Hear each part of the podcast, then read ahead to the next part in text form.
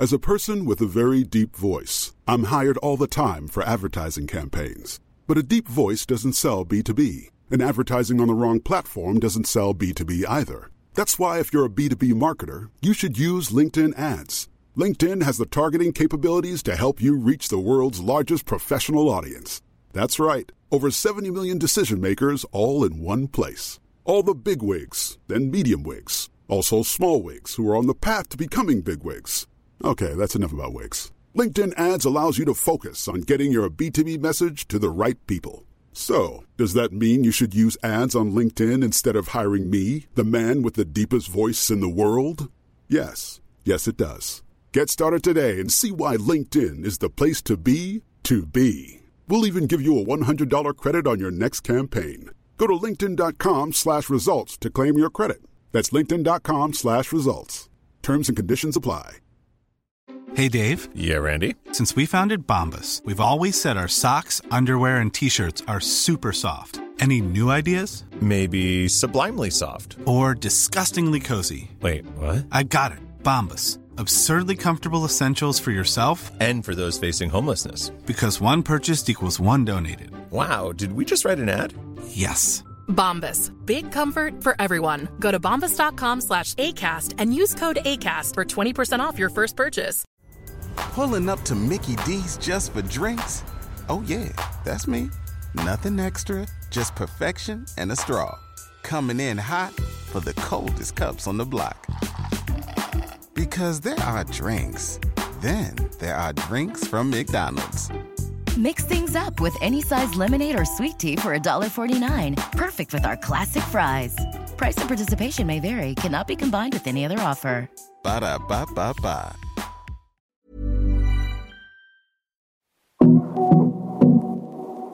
Hej och varmt välkommen till Omstart.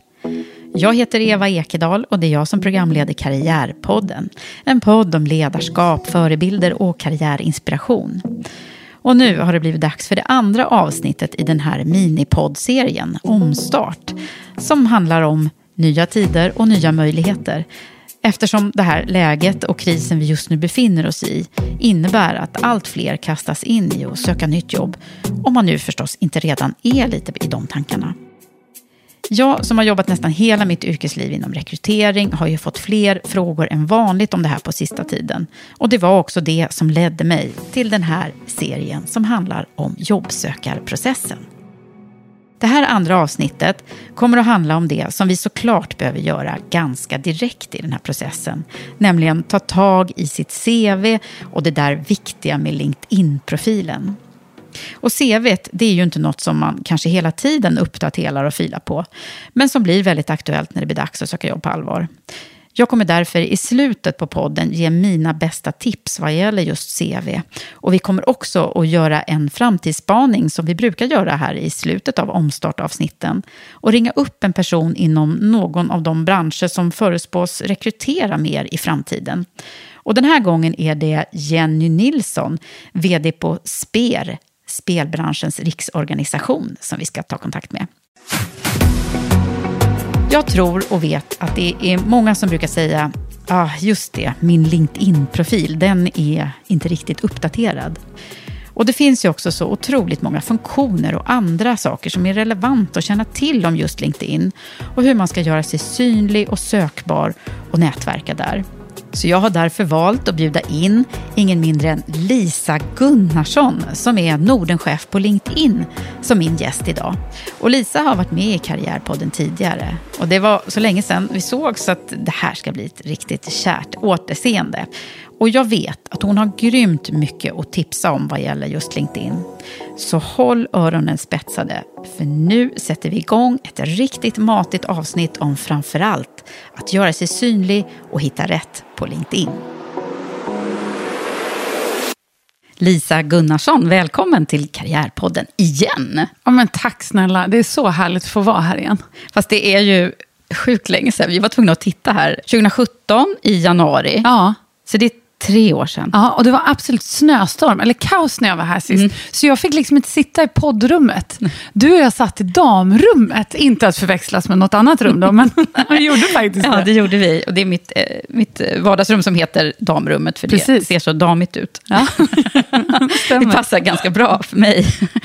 men du, eh, hur är läget med dig? Jag tänker att det är väl ändå ganska bra. Liksom. Jag tänker att idag, alltså jag har ju jag har ett jobb. Jag har ju ett jobb idag och jag är fortfarande anställd.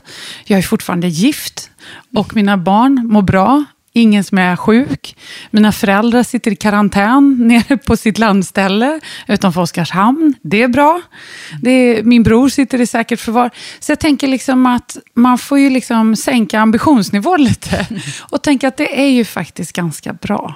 Mm. Mycket är ändå bra. Jag är djupt tacksam för alla de sakerna som är bra idag. Men vad händer på jobbet då? Ja, alltså vi som alla andra bolag är ju inne på, vi jobbar ju hemma allihopa sedan eh, nio veckor tillbaka. Så vi var, tror jag, en av de första att faktiskt stuva om och gå hem. Och vi har faktiskt funnit, funnit oss själva i att göra det också, tror jag, på ett bra sätt. Vi har hittat våra rutiner, vi har hittat våra team. Vi hade ett möte som var absolut avgörande faktiskt i ledningsgruppen för, ja det är säkert nio, tio veckor sedan. Där vi liksom satt oss ner och i början satt vi väl och garvade lite om det här. Vi förstod liksom inte. Men i slutet av mötet så hade vi liksom tagit fram en plan som faktiskt gav oss en långsiktig hantering av vad som kunde bli en kris. Och vi förstod nog inte då. Det var liksom på det, i det läget att jag tror inte ens vi hade åkt på sportlov riktigt då. Mm. Du vet, vi hade liksom inte kommit till den punkten. Nej. Men just att vi hade det mötet gjorde att vi liksom kunde implementera sen den här planen. Och det har nog varit en, en sån vinnande aktivitet. Att faktiskt. ni var ganska snabba på ja, det utan att veta om ja, det? Ja, väldigt liksom. tidiga, utan faktiskt att förstå det då. Men när det sen slog till så kunde vi liksom bara exekvera det på den planen. Och vi hade god hjälp av folk i våra nätverk som hade jobbat med riktiga kriser. Liksom finanskrisen som hade jobbat i regeringen, som kunde ge input då. Mm. Och säga de här liksom delarna är kritiska för att kunna övervintra det här. Mm. Så det var väldigt, väldigt nyttigt faktiskt. Mm. Ja, och man hade aldrig kunnat ana att det skulle hålla på så här länge. Eller så här. Det har inte ens börjat, tänker jag. Nej, precis. ja. ja. men du, nu ska ju vi eh, verkligen dra nytta av det som du kan så bra och det som ni gör så bra på LinkedIn. Och gräva ner oss lite djupare i det, ja. äh, tänker jag. Jag har ju jobbat med rekrytering i äh, jättemånga år och blev faktiskt på riktigt överlycklig när jag insåg vad LinkedIn gör för oss som jobbar med rekrytering. För oh, det var ju kul. som en öppen databas som öppnade sig, som inte fanns sen tidigare. verkligen. Vi, liksom allt från att sitta och leta i telefonkataloger och försöka nästla sig fram till folk på olika sätt, så blev det plötsligt en, en öppen eh, plats för oss ja. att söka i. Men det har ju hänt en massa saker sen, sen det där eh, hur många år är det nu egentligen som LinkedIn har funnits i Sverige? 2012, 13 ungefär ja. Mm, just det. Om vi nu skulle tänka på hur går det egentligen till nu då? När rekryterarna och alla som eh, ska rekrytera söker. Ja, men det tror jag är jättebra att du frågar faktiskt. För att det är viktigt att förstå hur rekryterarna jobbar, hur bolagen jobbar, firmorna jobbar som jobbar med rekrytering. För att förstå hur man sen ska anpassa sin profil och sin aktivitet på LinkedIn. Det där är ju liksom ett ekosystem. Så att jag tänker så här att eh, idag så har vi någonstans mellan 3,2-3,5 miljoner aktiva medlemmar på LinkedIn i Sverige. I det så innebär det att det finns ju inte ett företag där ute som inte använder LinkedIn i någon form för att leta efter ny kompetens, eller kompetens överhuvudtaget. Mm. Och det gäller ju både bemanningsbranschen, rekryteringsbranschen och sen alla företag i sina individuella former då naturligtvis. Och då tänker jag så här, hur går det där till? Då finns det ju ofta en rekryterande chef som går till antingen en rekryterare på sitt bolag eller på en exter ett externt bolag. Och där har man liksom en kravspes på så här, vad är en rollbeskrivning på den personen som jag vill söka. Mm. Och där finns det ju ofta så här, det här är målet för den här rollen, det här är vad arbetsuppgifterna är, det här är de hårda kompetenser, alltså så här, bakgrund, eh, industri man har jobbat i, hur länge man har jobbat och så vidare, som man har, de hårda delarna. Och sen finns det ju de mjuka delarna, så här, det här är personen vi söker. Mm. Det här är personen personlighetsdrag, det här är styrkor, det här är liksom kulturvärderingar, sådana delar som är styrkor. Och det är viktigt att förstå att när man sätter ihop en sån spes så blir det liksom så här, det är ut efter den spesen som man sen söker personal. Och då när man tänker så, så ska man veta att det är ungefär som när du själv söker vara på kanske Blocket eller på Hemnet, att söka en lägenhet. Att du har som de hårda sakerna, jag behöver ha fyra sovrum, jag vill ha utsikt, jag vill ha balkong. Det är sånt som man inte kan göra så mycket åt. Men sen har du också de mjuka värdena som är så här, hur mycket vill jag renovera, hur mycket vill jag fixa, var, vad är viktigt för mig, de andra delarna, ljus och med mera. Och, och precis på samma sätt så blir det när rekryterare ska den sen börja söka människor. För då ska man ju veta att varje profil, varje en av de här 3,5 miljoner människorna som finns i Sverige, allt som du har på din profil kan ju rekryterare sen söka på. Så då går de in och så tar de den här kravprofilen de har fått från en, från en rekryterande chef och så börjar de att skriva in, jag söker någon som finns kanske i Västra Götaland.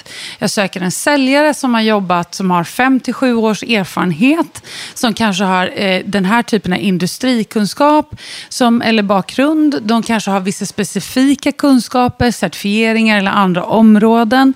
De kanske ska ha språk eller liknande. Och precis på samma sätt som du söker saker, till exempel på Blocket eller på en lägenhet på Hemnet, så lägger du in dina filter.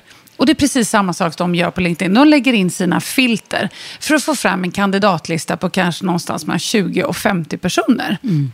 Och från den kandidatlistan, det är där du vill sticka ut sen. Du vill ju att din profil ska komma så högt upp som möjligt på den kandidatlistan. Mm. Och det gör man ju sen då genom att optimera sin profil.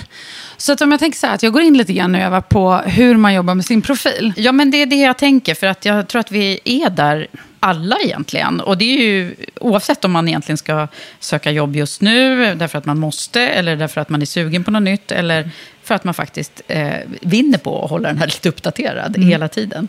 Precis, och då tänker jag så här, om man, om man tänker sig profilen liksom uppifrån och ner, så om man tänker sig att du är inne på LinkedIn nu, så tar du fram din profil. Då finns det som några delar som vi skulle kunna säga är de hårda värdena, för att applicera det som var i kravspecen, och några delar som är de mjuka värdena, som är liksom mer hur sticker jag ut. Mm. Och de hårda värdena, om du börjar uppifrån, då har du såna här saker som folk söker på, precis som du söker en vara på Blocket. Och då har du till exempel dina titlar, måste vara enkla och begripbara för algoritmerna. Mm. Så har du varit säljare, så skriv i titeln att du är säljare eller varit säljare, Inte projektledare. Liksom, uh, commercial client director. Nej, men faktiskt inte. För den, den typen av formulering är mycket svårare för algoritmerna att hitta. Medan om du skriver säljare och sen skriver du din lite finare titel till exempel. Eller hur du själv vill bli benämnd i, i um, brödtexten under. Då förstår man mera vad du har gjort eller vad som faktiskt är området. Men jag hade varit väldigt enkel i själva din titlar, eller de titlar du har haft tidigare. Att det är projektledare, affärsutvecklare, säljchef, marknadschef, eh, CFO CFO, allt som du ser. Liksom. vanliga titlar. Vanliga titlar, ja. Mm. Konstlanter till det. Och sen skulle jag säga att eh, viktigt också att fylla i industri. Eh, det gör man längst uppe där, där det finns editeringsmöjligheter under profil, själva där uppe vid bilden. Där fyller du i industri och du fyller också i eh, stad där du, är, där du befinner dig. Mm. De här tre är vansinnigt viktiga. För om du tänker när du själv ska leta efter ett blocket så är det ju direkt så här, hur långt är jag beredd att åka? Mm. Ja, och det är samma om du vill rekrytera någon så är det ju enklast att rekrytera i befintlig stad. Ofta tar vi folk från liksom, kända industrier där vi själva jobbar i.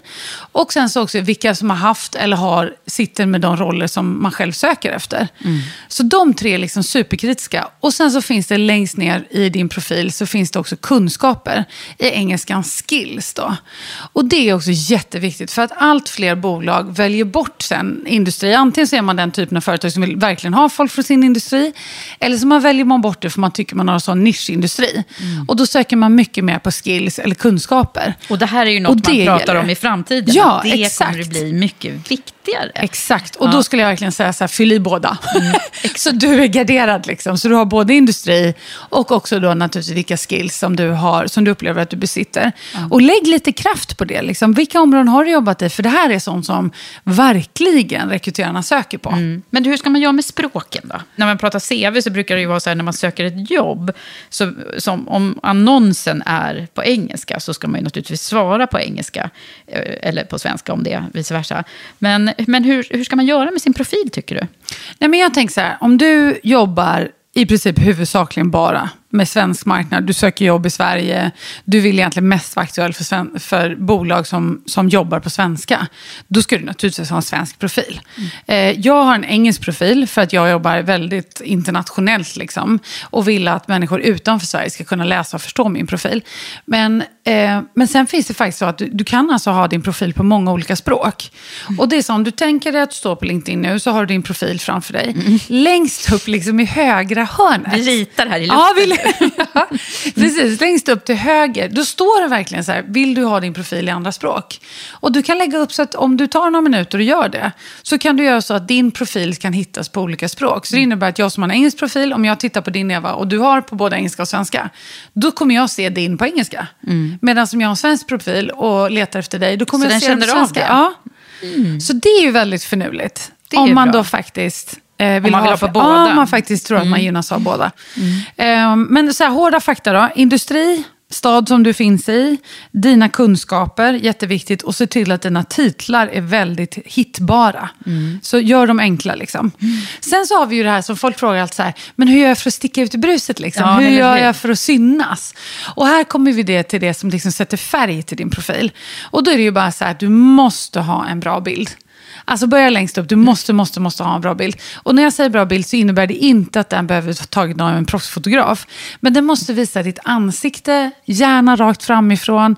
Har du ett yrke där du är säljande person så se till att bjuda på ett leende, titta rakt in i kameran. Ehm, om du är läkare, dra på dig en vit rock. Det formaliserar ju ännu mer vem du är.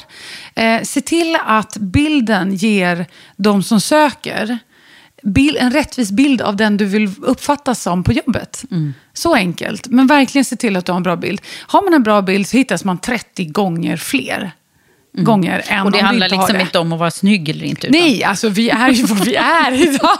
Så det är liksom inte alls det, utan det handlar bara om att ha en rättvis bild som visar det du är. Liksom. Så ett är nummer bild, sen så är det ju så här att under själva bilden i LinkedIn-profilen kan du skriva ett par rader om dig själv. På engelska så heter det summary. Eh, och det är Om ju, heter det på svenska. Om på svenska, ja. Och där är så här, det här är ju LinkedIns version av det personliga brevet. Så här liksom, lägg tre till fem, max sju rader om vem du är, vad du vill göra och dina styrkor. Eh, folk som läser profiler gör det i princip första gången de skannar kanske 15 sekunder. Så håll det kort, men säljande om dig själv. Och den här grejen, eh, nu får jag flika in här. Mm. För jag coachar ju många i hur de ska skriva sina CVn framför allt. Och, och det är ju, man kan ju faktiskt använda samma text som man eh, med fördel kan lägga högt upp i sitt CV. Som någon form av summary. Absolut. För, eh, sammanfattning vad man är och eh, det som är. Jag brukar säga så här, varför ska man anställa dig? eh, att det är liksom Mm, typ det som ska stå Exakt. eh, på de där raderna. Och där gäller väl också nyckelord, alltså att man Ja, hittar bra... absolut, Att absolut. bli hittad på, så att säga. Absolut. Och idag söker vi, om vi tittar på hur, vilka ord är mest liksom, ehm, populära på LinkedIn idag på profiler. Så för tre, fyra år sedan så var det ju så här eh, generalist, passionerad, engagerad, driven och så. Idag är det ju så här specialiserad, erfaren. Och så, här, och så tänk liksom att det är den typen av personer som folk letar efter. Man letar efter spetskompetens helt enkelt. Mm. Nå, någon sa till mig också att det är bra att tänka på så här, med, vad, vad är det jag... Vad är det jag liksom brinner för? Och vad, Mm. vad, skickar jag, vad, vill, vad vill jag skicka ut för signaler om mig själv? Ja. I den där. Det Jag behöver inte du- nödvändigtvis vara rena liksom, eh, kompetenserfarenheter. Utan Nej, mera, och du sa det bra innan. Vad är det liksom, varför ska folk välja mig? Ja, den är, och den är lite svår, så det gäller att tänka till lite. Där ju. får man jobba lite. Det Men- vet jag att jag fick göra med min. Jag Ja. tror jag ska jobba om den nu. Men lite foto och lite så här om. Tänk att du har tre till fem rader. Sen så är det jättebra att lägga om du har bilder och lite multimedia, så här videos och sånt. Om dina olika anställningar. Så antingen om du har någon bild på jobbet där du är på, alltså är du på Skanska så visar det ut på en produktionssajt. Eh, har du någon video om bolaget där du jobbar. Det är inte alla som vet exakt vad Skanska gör. Kanske speciellt om du varit mindre kända varumärken. Så att krydda på så att folk kan skapa ett intresse runt din profil. Varför är det roligt att spendera fler sekunder på din profil? Och sen är ju referenser bra.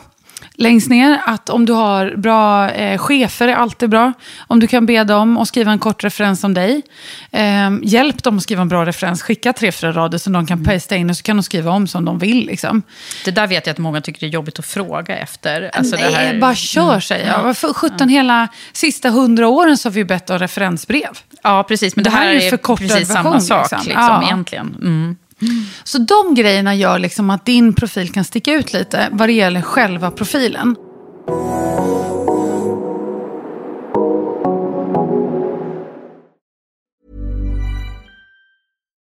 Since 2013, Bombas has donated over 100 million socks, underwear and t-shirts to those facing homelessness. If we counted those on air, this ad would last over 1,157 days. But if we counted the time it takes to make a donation possible, it would take just a few clicks. Because every time you make a purchase, Bombas donates an item to someone who needs it. Go to bombas.com slash ACAST and use code ACAST for 20% off your first purchase. That's bombas.com slash ACAST, code ACAST. Men sen kommer vi in Eva på, om vi lämnar profilen och pratar om det som skapar, hjälper det att skapa engagemang runt din profil? Mm. För, för, LinkedIn är ju en plattform, precis som alla andra, där det finns väldigt mycket artificiell intelligens och väldigt mycket machine learning. Så det gäller ju att lära plattformen att skapa brus runt dig. Mm. Och där finns ju några grejer. Det ena är liksom engagemang och det andra är också att, eh, hur du nätverkar. Mm. Så jag tänker så här, ska vi prata lite om Ja, men verkligen. Vad, det där vill man ju ja. veta. Liksom, vilka algoritmer är det som styr? Berätta hemligheten. Ja, men, nej, ja, men där är så här. Det, plattformen bygger på att du behöver ge för att få. Så om du tänker precis som vilken lägereld som helst som har funnits i alla tider där man sitter ett gäng människor. Så är det ju så att de som ger kommer få mest. Mm. Och därför tänk så här att jag tänker det finns grupper att följa, företag att följa och sen finns det din egna aktivitet. Så längst ner på LinkedIn, om du tänker att du är fortfarande på din profil så går du absolut längst ner. Då finns det grupper, det finns företag att följa och det finns också influencers. Mm. Och jag tänker om vi tar snabbt 30 sekunder om varje. Mm. Så liksom influencers, det är ju, vi har 500 influencers över världen. Det är mycket, mycket kända namn, det är mycket stora företagsledare, det finns mycket premiärministrar eller presidenter och så vidare. Som allihopa har gått igenom rigorösa processer för att vara en influencer på LinkedIn. Och där är det, de är många bra att följa. Och sen finns det ju mycket andra häftiga människor att följa idag. Jag följer många roliga människor som jag tycker är intressanta på de marknader bara. Mm som vi opererar inom. Så det är bra. Och vad som händer då är att när du följer en influencer så får du, och följer vem som helst faktiskt också på LinkedIn. Om du till exempel skulle följa mig eller dig Eva, då är det varje gång vi delar något på nätverket så hamnar mm. det i ditt flöde. Det är Följer det som vi händer. varandra Lisa? Det här måste vi kolla. Ja, det måste vi kolla. ja, det måste vi kolla. Ja. Sen har du även så här, också ett väldigt enkelt sätt att bli mer inspirerad och lära dig saker. Det är ju att följa olika grupper grupper på LinkedIn. Och här kan man följa hur många grupper som helst. Men det finns ju väldigt många grupper som, jo som jobbar kanske inom områden där du är intresserad av eller saker du vill veta mer om. Det kan vara i de här tiderna, TRRs forum för att söka nytt jobb till exempel är jättebra. Mm. Så att gå in där och leta upp grupper som du är intresserad av. Och då blir det på samma sätt att när du är med i den gruppen och de lägger ut saker som är intressanta så kan du automatiskt dela det. Mm. Eller då också eh, bara lära dig nya saker. Och man kan gå in och ja. interagera i de här grupperna också ja, när man exakt. är med. Mm. Och sen är den tredje delen där att det finns företag. Och företag som du är intresserad av, här är den absolut to-do om man är jobbsökare. Eller åtminstone tänk så här, vad ska jag göra härnäst? Så är det ju att gå in och göra en lista på papper typ, på de 20 mm. företagen där du skulle vara mest intresserad av att jobba en dag i ditt liv. Och de 20 företagen ska du följa. Och det du, du bara går in och sen så söker du upp det företaget, ta Sandvik, Telia, Spotify, vem du än vill. Och gå in och klick följ på dem. Mm. För att vad som händer då... På deras företagssida då? Ja, precis. Mm. Och vad som händer då, det är att du kommer börja få deras företagsaviseringar i ditt flöde. Är du intresserad av att jobba där så är det ju absolut kritiskt att du börjar lära dem vad som händer hos dem. Mm. Men det är också så att när vi är jobbsökartider, att om du följer dem, så är det så att när rekryteraren där, som vi började, sitter och gör sina kravlistor för att hitta rätt personer, de har 20-50 personer kandidatlistan, så är det så att om du hamnar i den kandidatlistan, mm. om du dessutom har tryckt att du följer dem, då hamnar du väldigt mycket längre upp i den listan. Mm. Så det är ett sätt att hamna bland de tio första istället för bland de tio sista. Så det är faktiskt en Och också jätteviktig liksom del. få ta del av, jag menar eftersom algoritmerna styr så Ja. kan vi ju annars missa den informationen som de skickar ut. Ja, så men det är precis. ju verkligen Det är verkligen jätteviktigt. Och det är dem, så man få som det. anammar den här funktionen Mm. fullt ut. I Sverige i genomsnitt så följer vi sex bolag. Man kan följa upp till 50. Mm. Alltså här är ju det snabbaste sättet att liksom bli kontaktad av rätt bolag. Så det är så jätteviktigt. Och hålla sig liksom ajour med. Ja, och lära sig om dem ju. Och sen så är det ju eh, tillbaka till ditt eget engagemang. Det finns olika nivåer av engagemang. Det enklaste är ju att lajka olika saker som man ser i flödet. Det är ett sätt att ge tillbaka till sitt flöde. Kommentera, skapa dialog istället för att bara läsa. Sen är ju nästa att börja dela saker själv. Så att om du läser en bra artikel så läs och dela den. Du behöver inte vara så rädd för att, vi har liksom lite akademikerångest Ja, alltid. Så här, är vad så, kan jag dela? Ja. Tänk om alla andra redan läste förut. Tänk om alla kommer förstå att jag är sist på bollen. Alltså bara släpp den. Folk har inte läst. Och har de läst så är det absolut ingen som lägger en värdering i om de har sett artikeln en gång innan. Nej. Så bara dela det du tycker är bra. Dela det som skapar inspiration. Dela sånt som andra kan ha nytta av de här dagarna. Så att dela så mycket du kan. Och ju mer du delar och de ämnena så lär sig plattformen vilka ämnen du delar i, vad du upplever är intressant. Och då kommer plattformen börja föreslå mycket, mycket mer saker till dig tillbaka. Det är ju som att det blir liksom en liten filterbubbla i och för sig som Ja. man lever i. För att jag, jag får ju jättemycket liksom, kring jämställdhet och rekrytering och kvinnor och sådär. Ja, och då, ibland så tänker jag så här, gud det är det enda vi pratar om liksom, i Ja. världen. Men så är det ju naturligtvis inte. Så det är det inte. Att jag, så att vill man bredda sig utanför det man är normalt så måste man ju liksom själv agera lite där. Och, där, och vet du vad, där kommer vi tillbaka till det här med influencers och grupper. Kliv med de grupper som du vill lära dig mer om och kliv utanför din egen comfort zone. Så om du redan har mycket om de här ämnena, så kliv då in i andra ämnen, i grupper som faktiskt pratar om andra saker. Det kan ju vara digitalisering, eller det kan vara expansion i USA, eller alla möjliga olika saker som du kan vara intresserad av och lära dig mer av. För då får du ju automatiskt det och kan börja dela det mer. Eller influencers som kanske inte är i din gebit, utan du vill också lära dig mer om för att det skulle styrka din, din profil. Liksom. Så det är viktigt. Men du, Lisa, ska vi säga någonting också om det här med inställningar som Ja. man kan göra? Ja. För att det, det, där, det finns ju en mängd olika sekretessinställningar, så man Ja. kan ju styra sin egen Absolut. profil väldigt mycket. Precis, och går man upp då i sin profil, om vi stannar där igen, och så går man upp över på profilen, så längst upp liksom i... Nu ritar vi Nu igen. ritar jag här igen i luften, totalt. Ja. Men så här, längst upp i profilen så finns det liksom en liten, liten, liten, liten, liten bild på dig själv. Och på den lilla bilden kan du klicka och då kommer du in på inställningar och sekretess. För det första ska jag rekommendera alla som inte har gått igenom dem, de är väldigt enkelt skrivna och det är ja och nej-rutor och så vidare. Gå igenom dem, för du är ansvarig för din data. Det är du som äger din data. Så att gå igenom dem så se till att du har rätt sekretess för det som du själv tycker är rimligt.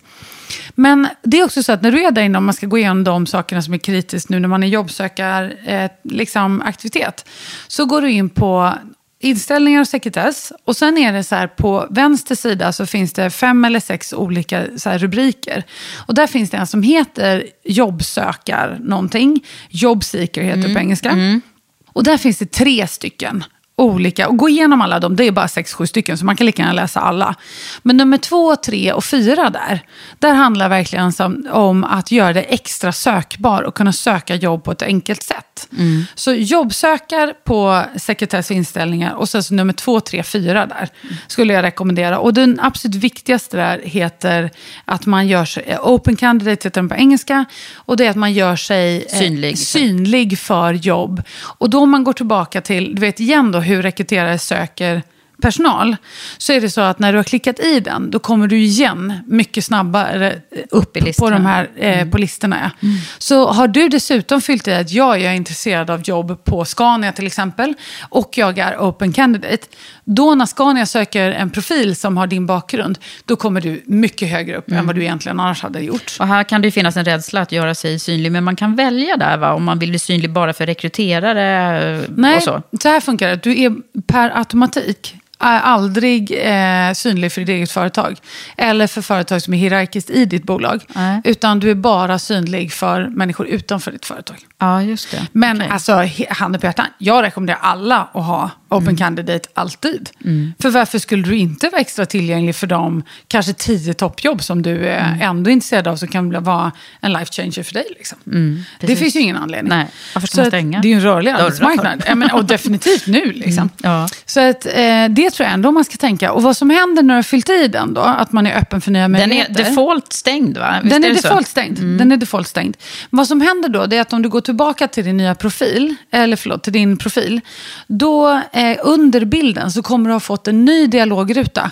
Där det står att du har klickat i att du är öppen för nya möjligheter. Och den här är så jäkla bra, så den ska du öppna. Och där kan man fylla i om man, är om man vill bara ha tillsvidareanställning, eller om du kan tänka en temporära uppdrag, interimsuppdrag, praktikplatser. Styrelseuppdrag tror jag också. Styrelseuppdrag, absolut. Och ännu bättre så kan du fylla i på fler orter som du vill ha jobb på.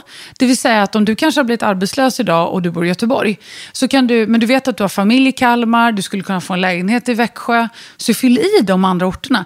För då vad som händer igen tillbaka till rekryterarna när de söker säljare i Växjö, så poppar du plötsligt upp där. För du har fyllt i att med du... där också, Ja. Nej, men det är så bra liksom. Det är briljant. Ja, och kan du söka andra roller så kan du också sticka i det där. Mm. Gud vad bra. Det här var verkligen så här snabba tips från Lisa eh, Ja. på väldigt kort tid. Ja. Och, och det, är- det finns ju så mycket mera. För jag har nämligen tittat på ditt webbinar som vi också eh, ska länka till i alla Karriärpodden och omstartskanaler nu då. Ja, vad bra. Eh, för det är ju lite mer utförligt, eh, det här som du egentligen har gett oss en liten teaser på nu.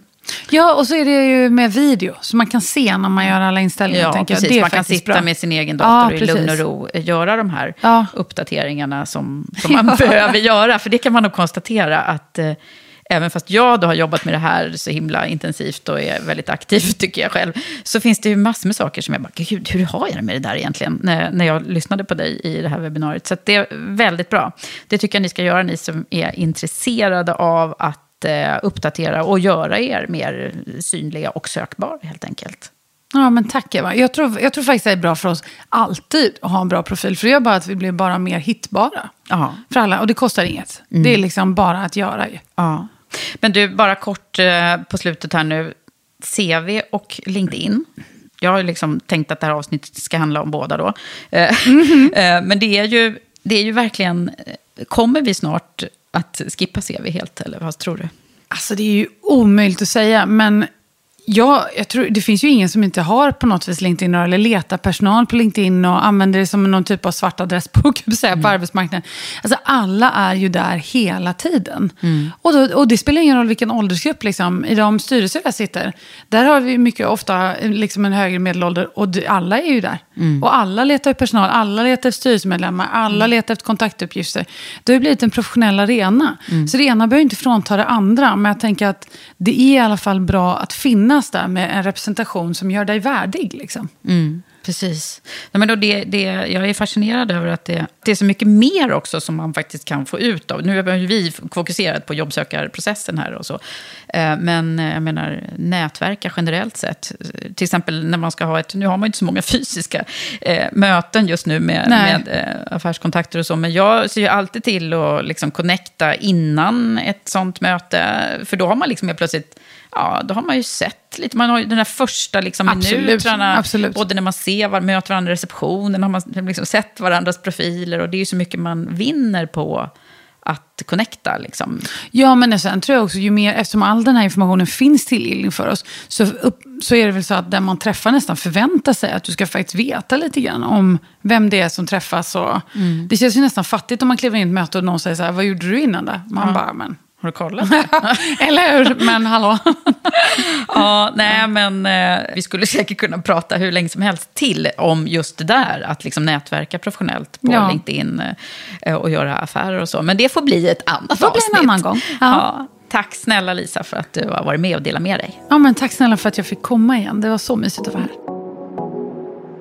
Ja, det där var mycket att tänka på, eller hur? Men vart finns jobben då? Vilka branscher är det som spås rekrytera i framtiden?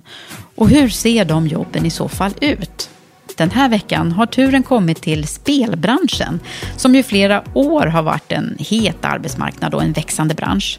Så okej, vi tar och ringer Jenny Nilsson, VD på SPER, spelbranschens riksorganisation, och hör vad hon har att berätta. Jenny Nilsson, välkommen till Karriärpodden. Hej, tack så mycket. Och välkommen till Karriärpoddens omstart, miniserien, där vi håller på och framtidsspanar på arbetsmarknaden. Just det, vad spännande. Du, eh, hur är läget hos er då, just nu? Ja, men eh, överlag så, eh, där jag befinner mig så är det ju bra. Det är ju speciella tider, men vi får ju också se prov på hur anpassningsbara vi är som människor med nya rutiner och kreativa nya idéer. Så, så jag kan inte klaga, men, men vår bransch, ja det är klart att vi också till viss del är påverkade av eh, coronakrisen som vi befinner oss mitt i, precis som de flesta andra, mer eller mindre. Mm. Jag representerar ju då alltså spel om pengar. Spel som har funnits i ja, säkert 5000 år och vi svenskar är ett spelande folk. Vi gillar våra lotter och betting och hästar. Och, och eh, så det är egentligen ingen ny bransch så? Nej, eh, produkterna om man säger har ju funnits i många, många år. Eh, men vi är ju ny på sätt och vis för att vi har ju också blivit digitaliserade de senaste 10-15 åren. Men framförallt så har vi en ny spelreglering i Sverige. Man har släppt det tidigare monopolet och eh, gjort en konkurrensutsatt marknad. Och det är, ju, det är bara ett, ett och ett halvt år gammalt. Så på så sätt är vi väldigt unga. Du säger att den har vuxit också. Vad, vad, hur, hur, hur många är det ni sysselsätter? Eller vad, vad pratar man om för siffror? Eh, ja, man, man, pratar ju om... Eh, ja, men dels så sysselsätter vi ju väldigt många människor. Sen är det ju många spelbolag som sitter ute i Europa som inte liksom är på plats i Sverige. Eh, men vi omsätter ju väldigt, väldigt massa miljarder i den här eh, industrin. Men vi bidrar ju också mycket tillbaka till samhället genom eh, ja, både överskott till ideella sektorn från lotteriförsäljning. Där tror jag att vi ger tre, eller två miljarder varje år. Eh, men sen är det också idrottsföreningar och sponsoravtal och eh, tv-sändningar och så vidare som, som möjliggörs via pengar från spelbranschen. Det tänker man ju inte alltid på när man säger spelbranschen, men det är ju faktiskt helt eh, sant. Nej, och spelbranschen är ju precis, den är ju väldigt bred som jag var inne på. Det är allt från lotter och betting till eh, onlineprodukter nu, kasino, det är poker och det är fysiska bingohallar som vi faktiskt har kvar fortfarande och spel på båtar och restauranger. Och, ja, vi, är en, vi är en bred, både digital och eh, fysisk bransch fortfarande. Vad, vad, är det för trender som du kan se då på arbetsmarknaden eh, hos er just nu? Ja, dels så, eh, precis som jag var inne på, så, som alla står inför, så är det ju digitaliseringen. Den har ju pågått, vi var ganska tidiga faktiskt i vår bransch, att ta de fysiska produkterna digitalt och utveckla tjänster som kunde eh, erbjuda många och snabba transaktioner och snabba utbetalningar eller Eh, liksom effektfulla utbetalningar, eh, kanske tidigare i många andra branscher. Och det här är ju någonting som fortsätter, så att vi är ju IT-tunga och vi verkligen söker efter djup och, bra IT-kunskap fortfarande. Och där börjar vi väl ja, men också gå över mer mot eh, mer raffinerade tjänster, mer algoritmer och AI och eh, ja, också där man liksom kan använda all den data som vi sitter på och jobba både med produktutveckling men ett annat viktigt område i vår bransch det är ju hållbarhetsaspekten. Och då pratar ju vi ofta om spelansvar, alltså skydda skydda konsumenterna så att de inte hamnar i ett eh, osunt eller riskfullt spelande. Och där har vi ju, eh, jag ska inte säga en, en jättestor, ja, vi har en, det är alltid en stor utmaning när man jobbar med folkhälsa och konsumentskydd på det sättet. Eh, men det finns ju, det finns ju mycket, mycket som tekniken kan hjälpa oss med där också, som vi hoppas på och som jag eh, ser liksom eh, är en trend som kommer framöver. Ja, det är ju områ nya områden kan man säga, eller sånt som man inte kanske har hållit på med sedan tidigare i många år. Nej, och i och med nya lagen då som vi har kring spel i Sverige så är det ett krav på att du ska följa dina kunders spelmönster. Du ska veta hur kunderna spelar och när de inte spelar på ett sunt sätt. Eh, och det här hänger ihop med också att vi är en bransch som är väldigt, väldigt hårt reglerade eh, nu i Sverige. Eh, eller vi har varit reglerade förut också, men i den här nya lagstiftningen då så är det hårda krav på vad man ska leva upp till. Så att vi är väldigt vi är ett behov av liksom duktig och eh, få in mycket compliance-människor, regelefterlevnad. Eh, någon har spottat att vi kommer behöva fler compliance-människor än marknadsmänniskor framöver. Det är samma som bankerna och alla andra pratar om också. Så att, eh, ni slåss om samma personer där kanske? Ja, men det är vi på ett sätt ganska lika organisationer för att vi har eh, ja, en strikt eh, re, regelefterlevnad att följa. Så det är ett tydligt område. Vad är det mer för områden som du ser kommer att efterfrågas mer och mer som, som ni har? Ja, då, då, kommer vi tillbaks till det här med spelansvar och hållbarhet. Och det är någonting som jag jobbar hårt för att vi ska eh, alltså att vi ska bli en sund och modern och hållbar bransch eh, som också har ett högt förtroende. Eh, och då kommer vi in lite på de här mer mjuka värdena och där tror jag att där, där behöver våran bransch eh, kanske hjälp men vi, det, vi kommer att utvecklas. Där är vi ju inom vissa områden ganska Eh, nya på banan. Att liksom titta på mer purpose-drivna, eh, syftesdrivna organisationer. Varför skapar vi spel eh, mer än underhållning? Har vi något annat syfte när vi bygger vår organisation?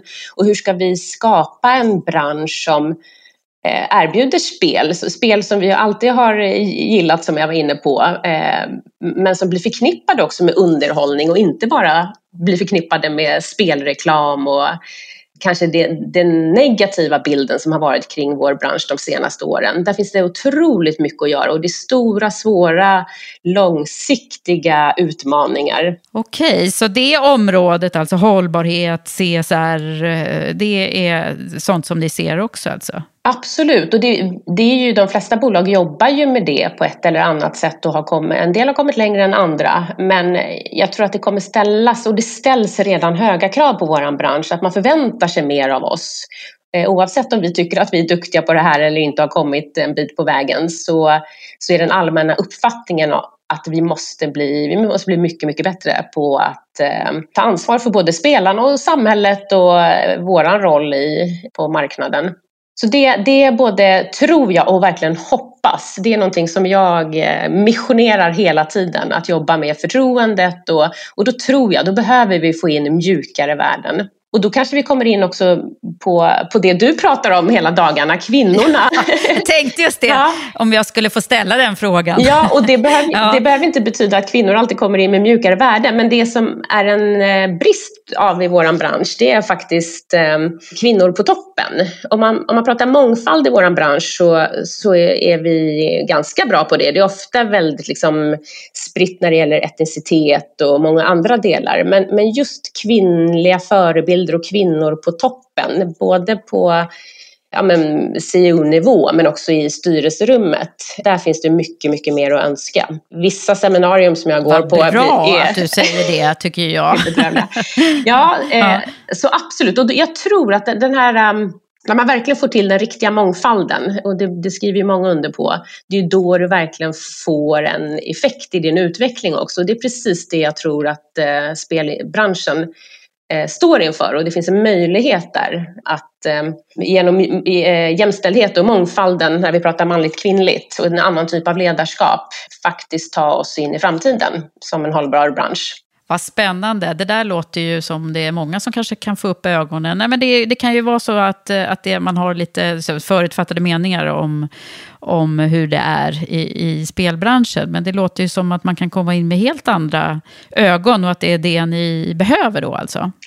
Absolut, jag tror att vi behöver utmana oss själva här i branschen kring just den frågan också. Eh, det här med, med syftet och vad är det vi bidrar med och eh, hur ska vägen framåt se ut?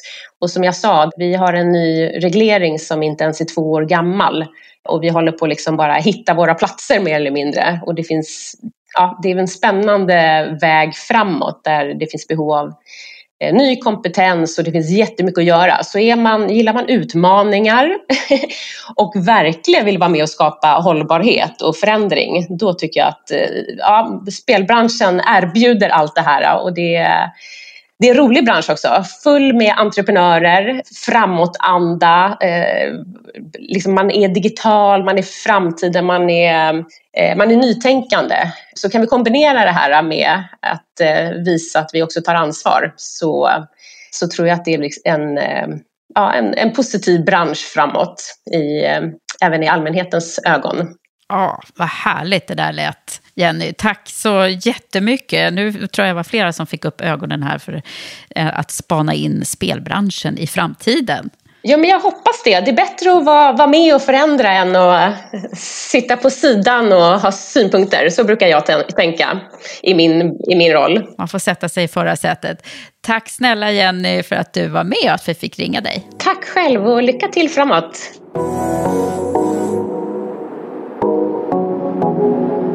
Så var det det där med CV och personligt brev också. Jag har ju läst många ansökningar och även coachat många i det arbetet och tycker att vi kan ju dra mycket lärdomar och synergier av det som Lisa och jag pratade om nyss, om LinkedIn. Men här kommer några av mina bästa tips vad gäller just CV. CV, det står ju för curriculum vitae. Det är från det latinska namnet levnadslopp, eh, eller levnadsbeskrivning, och det är precis vad det ska vara. Jag tycker så här, Nummer ett. Börja med en sammanfattning som beskriver dig och vem man får om man anställer dig. Vem är du som person och vad är dina absoluta styrkor? Du kan ju använda liknande som i summaryn på LinkedIn. Nummer två. Många får lära sig att man måste hålla sig till en sida bara. Och jag säger, det beror ju på om man väljer att skriva mycket i det personliga brevet Personligen tycker jag att det är mycket bättre att få med så mycket som möjligt av det som är mest relevant i själva CVt och hålla det personliga brevet eller bifogad mejltext lite kortare. Det finns många skolor om man ska ha ett personligt brev överhuvudtaget nu för tiden. Men vissa företag vill ha det som ett komplement till CVt där man kan förtydliga kompetenser eller erfarenheter med exempel. Nummer tre. Börja med det som är viktigast först i din beskrivning. Det vill säga arbetslivserfarenhet och där du är just nu och backa i åren. Såvida du nu inte är mest stolt över din utbildning och kanske är nyexad, då kan du börja med rubriken utbildning. Nummer fyra. Gör den lättläst. Det vill säga, krångla inte till det för mycket med titlar och förkortningar som inte är kända för den som ska läsa ditt CV. Och glöm inte att lägga till när du har jobbat på respektive ställe med datum från och till och med. Nummer fem. Skriv kort några meningar under varje roll. Vad det har inneburit att jobba som det och vad du har åstadkommit. Är det en resultatinriktad roll är det bra att ha med siffror som styrker. Tänk på att ta fram relevanta erfarenheter som motsvarar det som söks i rollen man söker till eller är aktuell för, exempelvis ledarerfarenhet. Nummer 6. Du kan också ha med en rubrik om övriga engagemang. Som eventuellt styrelseuppdrag, engagemang i ideella föreningar eller utmärkelser man har fått eller saker man har uppmärksammats för. Nummer sju. Foto. Ja, jag säger ja, främst för att det är lättare att komma ihåg för den som läser många CV. Men det är såklart en smaksak om man ska ha eller inte. Nummer åtta.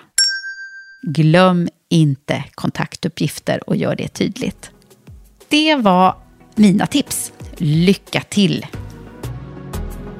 Tack för att du har lyssnat på det här avsnittet i specialserien Omstart. Vi kommer att lägga ut en länk i Karriärpodden och Women for Leaders kanaler till webbinariet som Lisa och jag pratade om, som hon håller om LinkedIn. För dig som vill höra och framförallt se mer om det här och lite till om hur man kan jobba med LinkedIn och optimera sin profil. Hoppas att du vill dela och sprida den här podden. Kanske till någon som behöver extra inspiration och pepp. Om du gillar det vi gör så blir vi glada om du vill gå in och stjärnmarkera och skriva en kort recension i iTunes. Det betyder så mycket. Vi hörs snart igen. Nästa avsnitt kommer vi att ta oss vidare i jobbsökarprocessen. Så håll utkik för nästa avsnitt i Omstart. Och du, du följer väl också Women for Leaders i alla kanaler?